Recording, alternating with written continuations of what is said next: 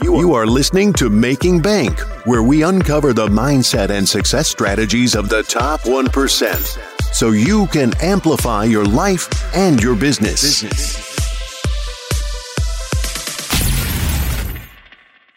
Welcome to Making Bank. I am Josh Felber, where we uncover the mindset and the success strategies of the top 1% so you can amplify your life and your business today. Super excited for today's guests. Brian is the chief Mac man of SellYourMac.com. That is SYM, the world's most trusted and highest rated Apple trade-in company. SYM has paid out over 44 million and has helped over 100,000 customers. And I was one of their customers at some point in my life. Brian loves helping individuals and organizations stay up to date on their Apple products. And as a lifelong learner, Brian has become a sommelier a Apple certified Mac technician, a notary of the republic, and an ordained minister, and as well as a certified scuba diver like myself. Brian is passionate about empowering underprivileged students through gifting Apple technology, and he believes in gifting them a Mac that can truly change their lives, their outlook of the world, and their future job prospects. So I'm excited to welcome Brian Burke today to Making Bank. I like to say I'm a lifelong entrepreneur. You know, I've been buying and selling stuff on the sidewalk since I was a little kid. And I got a really big passion for stocks in my teenage years, was buying and selling a lot of different stocks, um, including Apple and Intel and some stuff like that. And then I got into doing car parts. And then after that, I started focusing on technology mainly in high school or sorry, in college when people were kind of too lazy to sell their own devices. I started having a knack on eBay to help them sell them.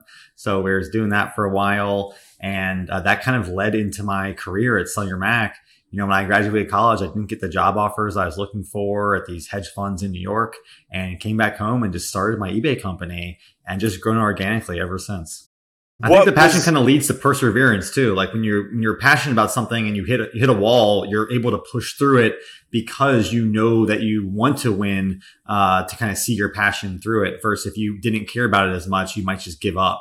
So I think that perseverance and grit really comes uh, hand in hand with passion for success. I've had a couple times that have been really rough. Um, you know, we've had some failures in the past where we lost a lot of money, uh, particularly a really big scam um, mm. that happened back in about 2010 now.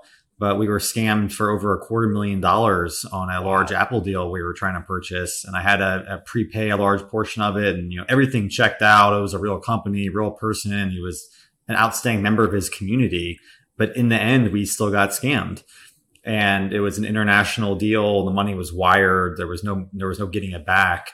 Um, and you know, we won a court case and damages and all that. But when you're abroad, it's very hard to collect. And this uh, particular individual actually fled the country. Um, so the there's there's no more getting the money back now. But through the lesson of perseverance, I was able to rise above. And it took me years to pay off that debt. Uh, after borrowing the funds to kind of immediately shore up the company. And it was, it was really rough. I mean, I was nights I was crying myself to sleep and didn't know if I could continue and stuff like that. Um, and by kind of you know rallying and you know going back to the the grit and the passion that I had, I was able to kind of push through and keep working to make profits, and then ultimately you know be able to be, be able to pay off that large debt that we had. Well, there's certainly a lot of challenges. Um, one of the bigger ones, unrelated to the actual technology itself, is there's just so many more competitors in our space. Mm. You know, both from large companies getting into it and recyclers kind of seeing that there's not as great commodity opportunities and they're trying to get into more the you know IT asset disposition and all the IT sales. And um, the biggest thing I'm kind of seeing, you know, on the tech side itself is just the investments it takes to stay relevant and to keep your uh, keep it as fast and safe and easy as it needs to be for the customer. So you know we're constantly reinvesting money into our our quote app, which is like the form you fill out when you're getting a price on your product. Like this last year, we added a feature that you can put your serial number in. To put your serial number in, it decodes everything. You don't have to know what product it is, and you still have to pick if it's you know good condition and stuff like that. Sure. But you basically get an instant price from there, so it takes away a lot of the guesswork and trying to find your specs. So that's been really helpful. But things like that just take an incredible amount of you know time, uh, you know, human time and cost to get these things done. So I think there's just gonna be a lot of reinvestment in the future to stay ahead of the curve and stay relevant. And as a you know smaller company, it's you know, much harder to do than some of these you know Goliaths out there.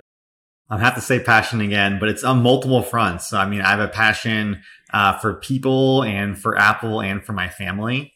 So I'm very passionate about the people at my company. I want them to all excel and I want to help out all the people that we're delivering Apple products to and getting and giving cash to all the people um, that you know need the money to go out and buy their next product.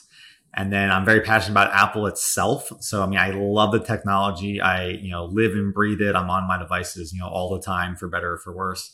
And uh, also very passionate about my family. And I want to do I want to do well for them. You know, I um, I am very fortunate that I, I grew up in a, a, good household, and I want to give that to my my kids as well. And I have three little kids now, so a lot a lot of room to grow, and it's going to be a long journey ahead. And I want to make sure it's a very successful one for them. So I want to be a, a good role model, um, both as an entrepreneur and as a dad. We have a program called Trading for a Purpose. And people can either use that promo code trading for a purpose and will donate $20 to the fund that gifts products or they can donate their device directly and we'll donate that device on. Um, so a couple of different ways to do that. And, you know, I've been doing a lot of gifting over the years and I'm finally making it, you know, official now with this program. So it's been kind of fun for me. Um, although the last year I have not done any in-person gifting really. It's been, been a big challenge. So I used right. to go to all these different events and outstanding students would receive the computers live. Um, I've been trying to do some more more remote gifting. I've gifted a few computers on LinkedIn, for example, and stuff like that. And I did just gift last month at a uh, laptop to a student at Xavier. Uh, this guy Michael Ray, who's pretty big on LinkedIn, he posts uh, inspirational content every day, doing really fun random acts of kindness. And he came in town and we just gifted a computer on the spot to this student at Xavier, and that was very thrilling. Um, so I definitely want to do more gifting. I can definitely see how it changes lives um, just hearing some of the stories these kids come and tell me. You know, the other year we gifted, gifted like 17 Macs to a group at the Boys and Girls Club, and they were all people that won these scholarship awards and stuff like that. So really focusing on people that are, you know, doing really well in their studies to make sure they're going to use them. But then hearing what they do, I mean, one kid started a t-shirt business, one wrote their first novel, you know, so stuff like that. So it's really good to hear back from people to know they're putting these things to use. And that helps encourage me and my team to, you know, do more gifting. And if anyone actually is listening to this right now, I have a bunch of iMacs I'm ready to gift out. So hit me up. I got some iMacs. awesome. Well, guys, make sure you guys really check out what uh, Brian's doing. Uh, take some notes, uh, go back, watch, listen to this again, and different things that Brian's mentioned, you know, from passion to how he's created and grown his business that you can take and start applying today, um, whether it's in your uh, for your business, whether your personal life, and you know, find what you love to do, uh, go after it, and you know, persevere through the hard times, just like he did, and you know, just really.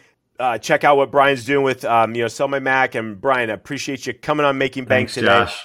Thank hey, find that passion, everyone, and get started. Getting started is the number one key. For sure, definitely. I am Josh Felber. You are watching Making Bank. Get out and be extraordinary. Thank you for listening to Making Bank. If you have enjoyed this episode, please leave a review, and sharing is caring.